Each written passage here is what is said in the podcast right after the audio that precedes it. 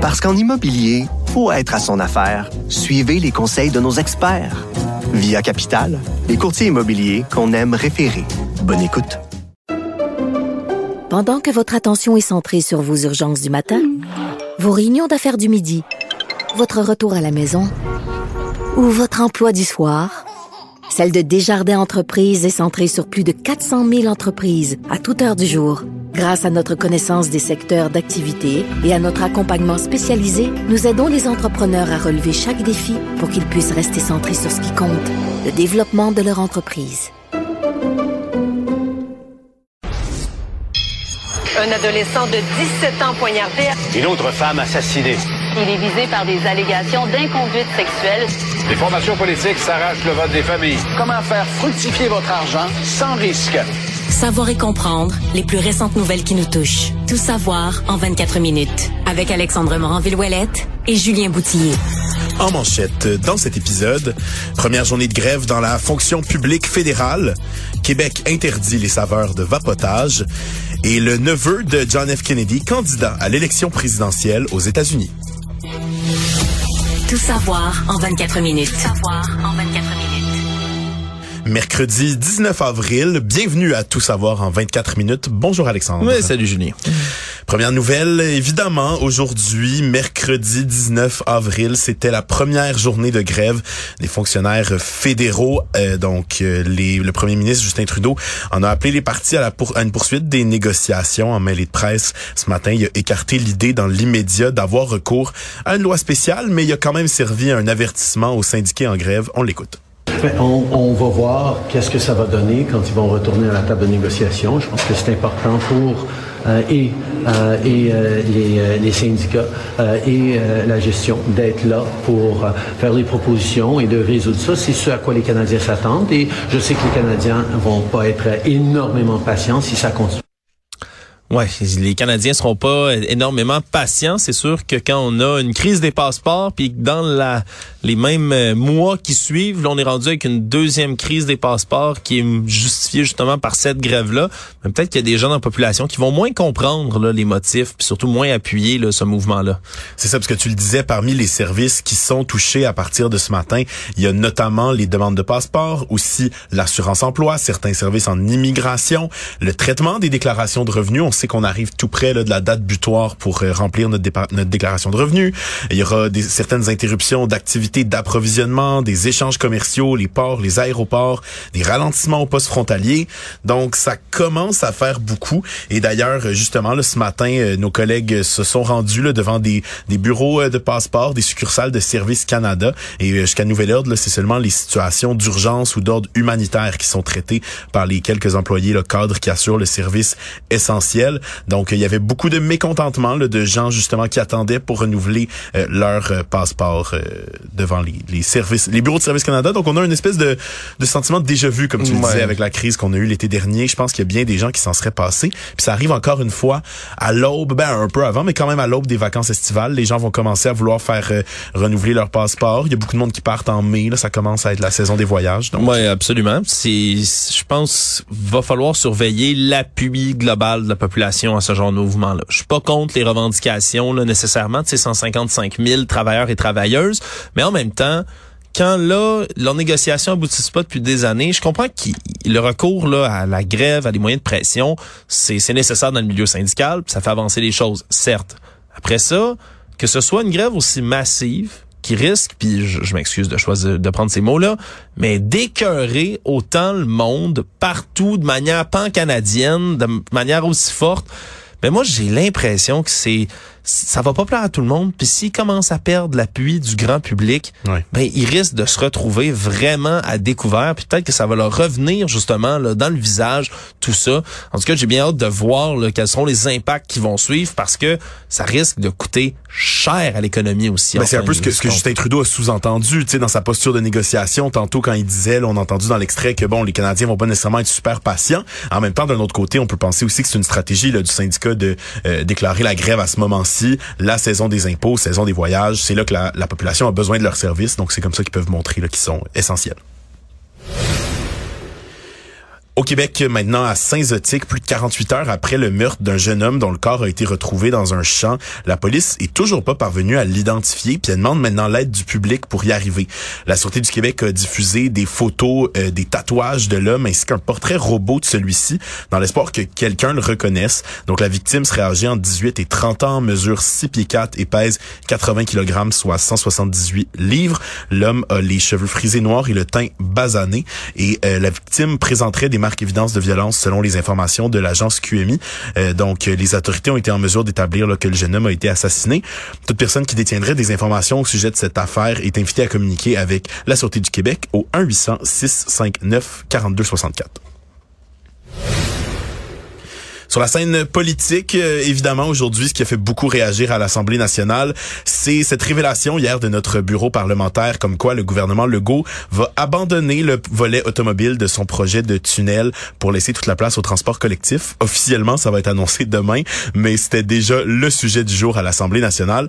On écoute François Legault, suivi de Geneviève Guilbeault. Décision euh, difficile. Euh, mais il faut comprendre que la situation a beaucoup changé. On a dû prendre une décision qui a été très difficile dans le dossier du troisième lien, mais qui, à notre sens, est une décision responsable et euh, qu'on est d'abord et avant tout un gouvernement pragmatique. Oui, puis on les entend aujourd'hui parce qu'il y avait à se défendre. Là. Pourquoi je dis défendre, c'est parce que c'est un projet de très, très, très longue date du gouvernement de la CAQ d'établir ce troisième lien-là.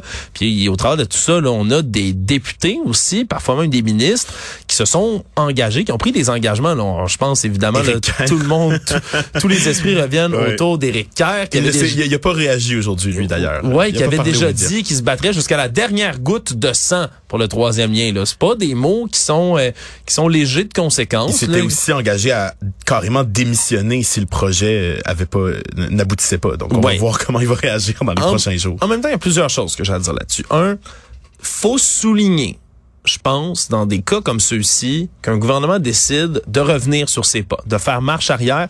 Puis la CAQ, qu'on en dise du bien, qu'on en pense du mal, quelque part, c'est un gouvernement qui continue encore et toujours de reculer quand il y a certains enjeux sur lesquels on leur dit, mais vous faites fausse route ou ça n'a pas d'allure. Même quand c'est aussi gros comme promesse que le troisième lien. Après ça, est-ce qu'on a perdu énormément de temps, énormément de salive, énormément de temps d'antenne, énormément de tout ce que vous voulez à jaser de ce projet-là pour finalement dire, ah, vous savez quoi? ça serait de l'entêtement puis de l'acharnement scientifique de poursuivre dans cette dans cette direction-là, alors que tu as des organismes, des coalitions qui disent depuis au-dessus de trois ans, ben c'est de l'aveuglement scientifique justement de faire ça, puis finalement ils réussissent à, s'en rendre compte. Ben, c'est sûr que c'est pas une semaine qui va être facile pour le gouvernement caquiste. Après ça, du côté des oppositions, je trouve ça un peu je veux bien, là, je, comprends extrêmement bien le jeu parlementaire, puis parfois j'apprécie la bonne joute parlementaire. Mais là, t'es les oppositions aujourd'hui qui sont là, puis qui continuent à taper sur le clou en disant, ben voilà une promesse abandonnée par le gouvernement, puis abandonne. Hey, vous étiez tous contre le troisième lien des oppositions. À part Éric Duhem, qui est même pas dans l'Assemblée nationale, qui même lui voulait un pont sur l'île d'Orléans. Ben justement, je te propose, euh, on va écouter ce qu'Éric Duhem avait à dire. Au-delà du troisième lien, euh, ce qui est rompu aujourd'hui, c'est véritablement le lien de confiance entre la population de Québec et la coalition Avenir Québec de François Legault. Le troisième lien, c'était pas juste un troisième lien, c'était un engagement solennel dans la campagne électorale. C'était le plus gros projet de la CAQ de la dernière décennie. Et demain, la CAQ va procéder à son enterrement. Je veux bien, là, je les entends, mais là, quand les oppositions qui, là, ils obtiennent ce qu'ils veulent, mais évidemment, ils peuvent pas se retenir d'aller faire du capital politique sur le dos du gouvernement. Puis je les comprends, ça fait partie de la joute parlementaire. Mais quelque part, moi, je suis quelqu'un qui s'intéresse zéro à la politique, là. zéro, zéro, zéro, mettons. Puis aujourd'hui, j'entends, ah ben, le troisième lien, c'est fini, la CAQ fait ça. La première chose que je me dis, c'est, ah, les oppositions vont être heureuses. Puis là, tu les entends. À Québec, ça a pas de bon sens. Hey! Sachez ce que vous voulez quelque part. Là. Puis je comprends que c'est le jeu parlementaire, mais dans une journée comme aujourd'hui, je trouve ça bizarre d'entendre ça. Je trouve ça bizarre. Tu sais, je parlais un peu plus tôt aujourd'hui à la, aux membres d'équiterre là, tu sais, qui sont autour de la coalition, justement, non au troisième lien. Puis leur première réponse, c'est oui, on est content, mais ouais. faut voir la prochaine mouture. Regardez, aujourd'hui, vous avez obtenu en grande partie ce que vous vouliez. Réjouissez-vous de cette courte victoire, puis on verra pour la suite. Mais certainement pour le gouvernement Legault, quoi qu'il fasse, il se retrouve le damn if you do, damn if you don't, comme disent les Anglais. Actualité. Tout savoir en 24 minutes. Décidément, les grandes décisions cette semaine pour le gouvernement Legault, ils ont tranché dans un autre dossier, la vente de produits de vapotage qui ont une autre saveur que celle du tabac, mais ça va être interdit. Le ministre de la Santé et des Services sociaux, Christian Dubé, a rendu, a rendu public ce matin un projet de règlement pour mieux encadrer l'industrie du tabagisme électronique. Dans le fond, il y a quatre mesures dans ce plan-là. La plus importante, c'est d'éliminer les saveurs, mais il y a aussi d'autres mesures là, comme restreindre la capacité des réservoirs et des capsules et restreindre aussi le volume des contenants de recharge. Donc, on vient restreindre un peu la, la quantité qu'on peut acheter euh, dans une capsule. Et euh, bon, Monsieur Dubé là, a défendu la décision en faisant un parallèle avec l'interdiction de saveurs dans les cigarettes qui a eu lieu il y a plusieurs années. Euh, de son côté, la ministre responsable des Sports, Isabelle Charret, a insisté pour dire que ben rendre les produits du vapotage moins attrayants, c'est important pour éviter que les jeunes développent une dépendance au tabagisme. En même temps, est-ce que ça va vraiment permettre d'éliminer le phénomène du vapotage? Moi, je suis vraiment pas certain. Euh, c'est sûr que le petit goût de, de bonbons ou de fraises, peu importe, pouvait attirer certains jeunes, voire surtout certains plus jeune encore vers le vapotage, mais c'est c'est vraiment un dossier sur lequel c'est difficile de trancher. Je, je, pense que la CAC fait bien d'intervenir quand même, d'avoir l'air au moins d'être proactif dans le dossier, puis se base pas sur n'importe quoi. Là, déjà en Hongrie, en Finlande, en Nouvelle-Écosse, au Nouveau-Brunswick, à l'île du Prince-Édouard, même en Californie, puis dans l'État de New York, là, chez nos voisins du Sud, c'est déjà des mesures qui sont mises en place. Donc on se base pas sur n'importe quoi. En même temps, il y aura toujours le marché noir, surtout si vous êtes capable. C'est un peu comme pour les produits de cannabis. Oui. On, ici, à la SQDC, ils sont des très limités. Si vous faites quelques mètres, vous quelques mètres, quelques kilomètres, disons, vous allez en Ontario, vous allez pouvoir vous en trouver toutes sortes d'autres produits. Pour le vapotage, ça risque d'être la même chose. Mais le gouvernement, justement, le, ministre Dubé a répondu à cette, à cette critique-là. Il a dit qu'il était conscient euh, du problème du marché noir, mais que le gouvernement veut pas, de, de manière éthique, participer à favoriser l'accès des produits de tabac à la, population. Donc, il y a tout ce débat-là. Puis il y a aussi le fait que ben, le vapotage, les gens font ça euh, à l'intérieur, là, à l'école. Tu sais, c'est tellement banalisé, c'est tellement facile aussi de, de vapoter. Tu sais, c'est pas comme s'allumer une cigarette. Puis rappelons aussi que le gouvernement avait augmenté en janvier dernier la taxe sur les produits du tabac, donc ça s'inscrit un peu euh, dans la même lignée.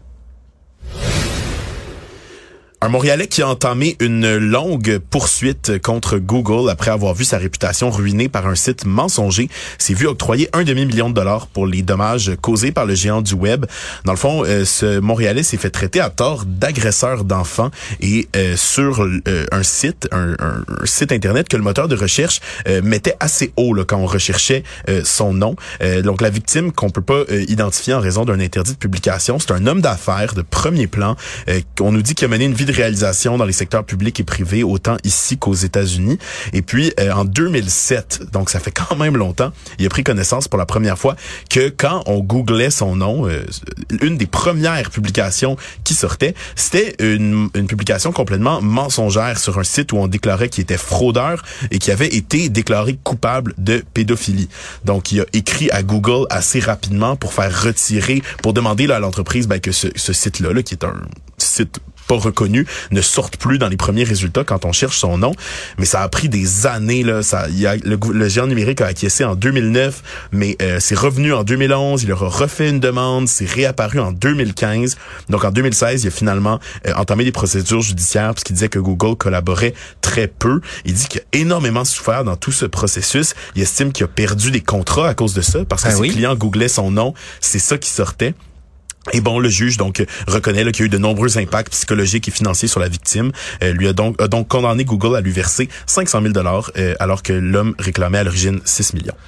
Mais c'est fou ça que ça ait pris. Le Pensez-y un peu là. Puis cet homme-là avait un article contre lui qui disait que c'était un pédophile, ni plus ni moins. Puis il a attendu quand même. Il été patient 9 ans avec Google. Pensez Même plus que ça, ça a commencé en 2007. Ça, a commencé en 2007. J'avais 7 ans. En 2007 et 2016, exactement. Ah pensez-y, pensez Julien. Ça veut dire que le gars commence des démarches avec Google. Ça vient, ah, ça revient. Ça s'en va, ça revient. Ça s'en va, ça revient. Maintenant, là, la poursuite, hey, je l'ai recommencé plus tôt que ça. Google qui refuse, puis c'est, c'est pas nouveau hein, pour Google, puis la maison mère Alphabet, de pas être capable de répondre aux demandes des gens comme ça, puis d'ignorer souvent une requête. C'est ça le problème. Hein. Quand on devient aussi puissant que Dieu, là, comme c'est presque le cas là, dans, le, dans, dans cette situation-ci pour Google, là, quand on devient une espèce d'entité numérique toute puissante, quand tu as la demande d'une fourmi pour toi, d'un individu, puis tu plus au sérieux, ben, il finit par y avoir des conséquences. Puis même là, un procès qui a commencé en 2016, ça fait un moment que c'est sur les rails. Mais c'est ça, en tout, ça a pris plus de 15 ans pour qu'il obtienne justice en 2007 et aujourd'hui, c'est complètement, c'est long. Puis on demandait juste de l'enlever. On demandait juste d'enlever ça dans l'algorithme. Puis Google a préféré se rendre jusqu'au bout pour être pendant des années jusqu'à être obligé de payer 500 000 dollars. On comprend que c'est des pinottes littéralement pour Google, mais quand même, ça démontre à quel point il y a un mépris quelque part au niveau des gens du web, comme dans des situations comme celle-ci. Quand il y a une personne là qui, vient qui plaide, je comprends que ça, des fois ça peut être long là, mais ça dépasse un an de démarche là pour enlever ta, mention d'un nom dans un dans un algorithme. Il y a vraiment un problème. C'est ça, puis ils l'ont enlevé à quelques reprises, mais ça réapparaissait par la suite. Donc, de toute évidence, ils le faisaient pas là, de la bonne manière, ou ils, ou s'assuraient pas que euh, l'opération soit valide euh, à long terme. Tout savoir en 24 minutes. L'ancien animateur de radio Mario Lirette euh, a vu sa demande de libération conditionnelle refusée, euh, donc euh, parce qu'il se dépeint comme une victime. donc, je cite là, un, extrait de la, de, la, de la, décision de la Commission québécoise des libérations conditionnelles. Elle dit vous dites avoir été utilisé. Rappelons toutefois que c'est ce que disent également les victimes de vos fraudes. Vous n'êtes pas la victime dans les présents dossiers. Monsieur Lirette est détenu depuis novembre dernier. il avait reconnu, il avait plaidé coupable à avoir fraudé pour plus de 900 000 des institutions financières ainsi qu'un individu. Puis il avait dit à ce moment-là assumer les conséquences de ses gestes. Or, cinq mois plus tard, il change son discours. Maintenant, il conteste les faits de la cause, puis il semble euh, moins zen par rapport à sa euh, détention. Il ben déplore aussi, là, il dit bon que qu'il a été manipulé par son ancien complice, puis que ben en gros c'est pas de sa faute. C'est un peu ça qu'il dit. Ben c'est drôle, hein passer du temps en prison, soudainement, monsieur trouve que c'est plus... C'est moins le fun. Ben, trouve que c'est moins le fun, surtout trouve qu'il est moins responsable dans cette histoire-là. Ça fait en sorte bien qu'il est pas libéré là, comme ça, là, au sixième de sa peine. Puis ça me fait euh, repenser évidemment tout euh, tout le concept hein, de l'incarcération. Quand on met des gens en dedans, en, bon, en bon français, c'est parce qu'on a un espoir qui est réhabilitation de ces individus-là. Hein, Parce mhm. que le but, oui, c'est de punir, mais c'est plus de réhabiliter qu'autre chose dans les prisons. Et ça me fait penser là, un parallèle, peut-être un peu boiteux, mais on a deux cas de justice là, hier, évidemment avec l'apparition publique de Catherine Fournier, le documentaire Témoin CF, tout ça c'est dans la cause d'Harold Lebel. On a comme deux cas complètement inverses parallèlement. Là. Puis on s'entend, il y a un crime sexuel d'un côté, il y a une fraude de l'autre, je veux pas les comparer. Mais on a dans un cas Harold Lebel qui lui a nié, a nié, a nié, s'est fait évidemment déclaré coupable, a fait de la prison, puis finalement mais semble-t-il, là, il a été libéré, là, c'est tout récent. Mais lui dit que il a appris et compris c'est quoi les gestes qu'il avait posés, puis qu'il a plein de remords, puis même Catherine Fournier en entrevue par la suite a dit qu'elle aspirait à pardonner un jour. Là, on a un processus de réhabilitation. Évidemment, ça aurait été le fun qu'il reconnaisse ça avant son procès ou qu'il le reconnaisse pendant le procès ou qu'il plaide coupable. Ça, c'est certain. Ça prend un temps dedans pour être capable de faire réfléchir. Mais là, au moins, c'est fait. Et là, on a un cas complètement inverse. Monsieur Lirette, il dit qu'il est coupable, il plaide coupable, il se ramasse en dedans, puis là, il change d'idée.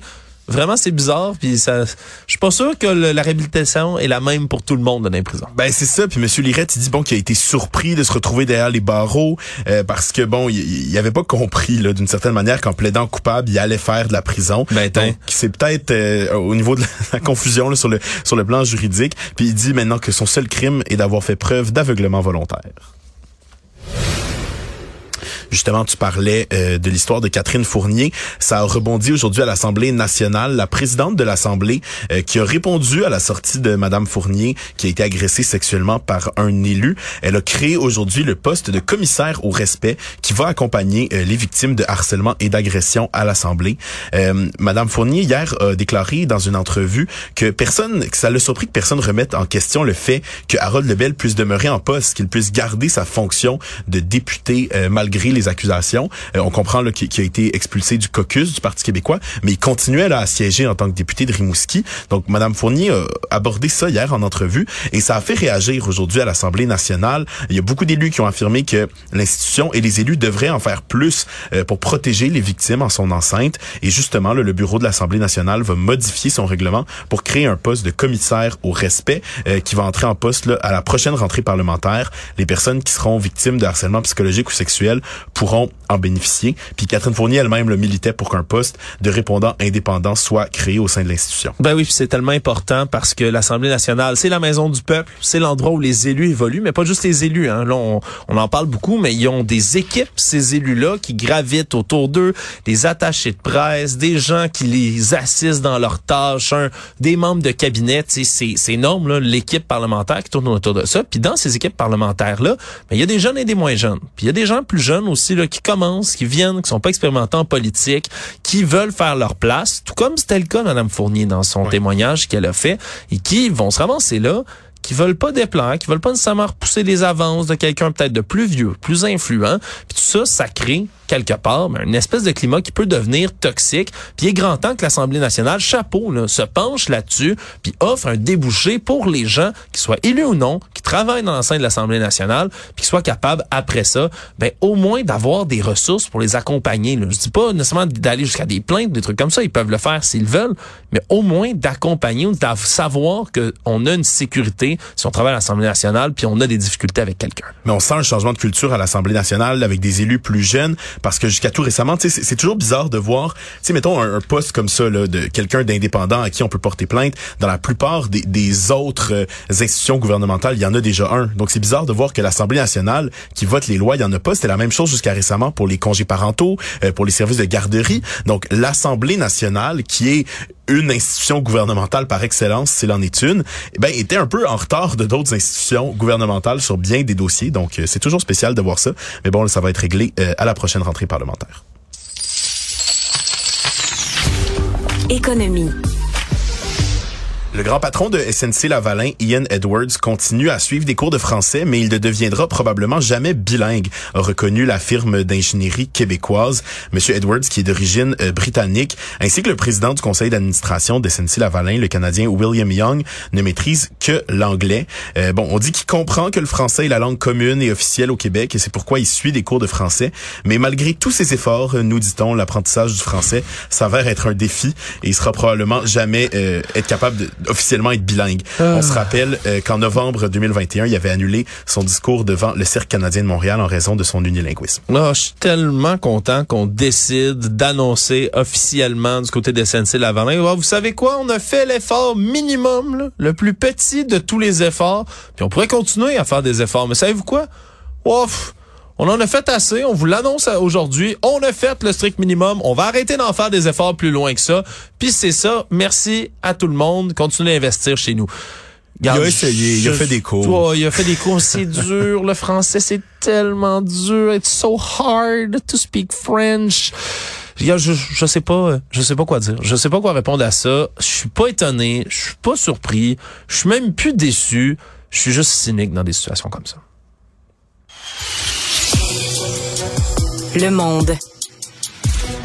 Aux États-Unis, Alexandre, une nouvelle qui va t'intéresser. Le controversé Robert Kennedy Jr., neveu du président américain euh, John F. Kennedy, a annoncé aujourd'hui sa candidature pour l'élection euh, présidentielle américaine de 2024. Donc, il est candidat à l'investiture démocrate. Euh, c'est justement le fils de l'ancien secrétaire démocrate de la justice et candidat à la présidentielle Robert Kennedy, donc le frère de l'autre. Et il est connu depuis 2005 pour propager des théories complotistes sur les vaccins, liant notamment l'autisme à un des composants des vaccins. Ben absolument. Puis il fait, il, passe son temps. Là. Il y a des livres même. Puis c'était une grande critique qu'on qu'on a souvent exprimée là autour, par exemple, d'Amazon hein, sur l'Amazon Store. Vous allez dans les livres, puis dans les premiers livres, si vous écrivez vaccin ou vaccination sur Amazon tout court, ben une des premières affaires qui ressort, c'est un des livres de Robert Kennedy qui, je le répète, propage des théories fausses complètement folle sur le vaccin, dit que c'est lié justement à l'autisme chez les jeunes, chez les enfants, des théories qui ont été réfutées à maintes et maintes et maintes reprises. Et là, il se présente dans le camp démocrate, ce qui fait en sorte qu'on a, ben, une espèce peut-être de guerre de coucou. Là. Vous pourriez éventuellement je dis pas qu'il va franchir justement là, pour se rendre à l'investiture complète démocrate, mais ça me honnêtement ça me ça me fait peur de voir que c'est sûr ça a été très tranché jusqu'ici là, c'était toujours les républicains ils ont des candidats un peu cinglés, moins les démocrates. Mais là, c'est plus le cas. C'est le fun. C'est les, tout le monde est, tout, le monde, est équivalent. tout le monde a ses, euh, disons, ses candidats plus,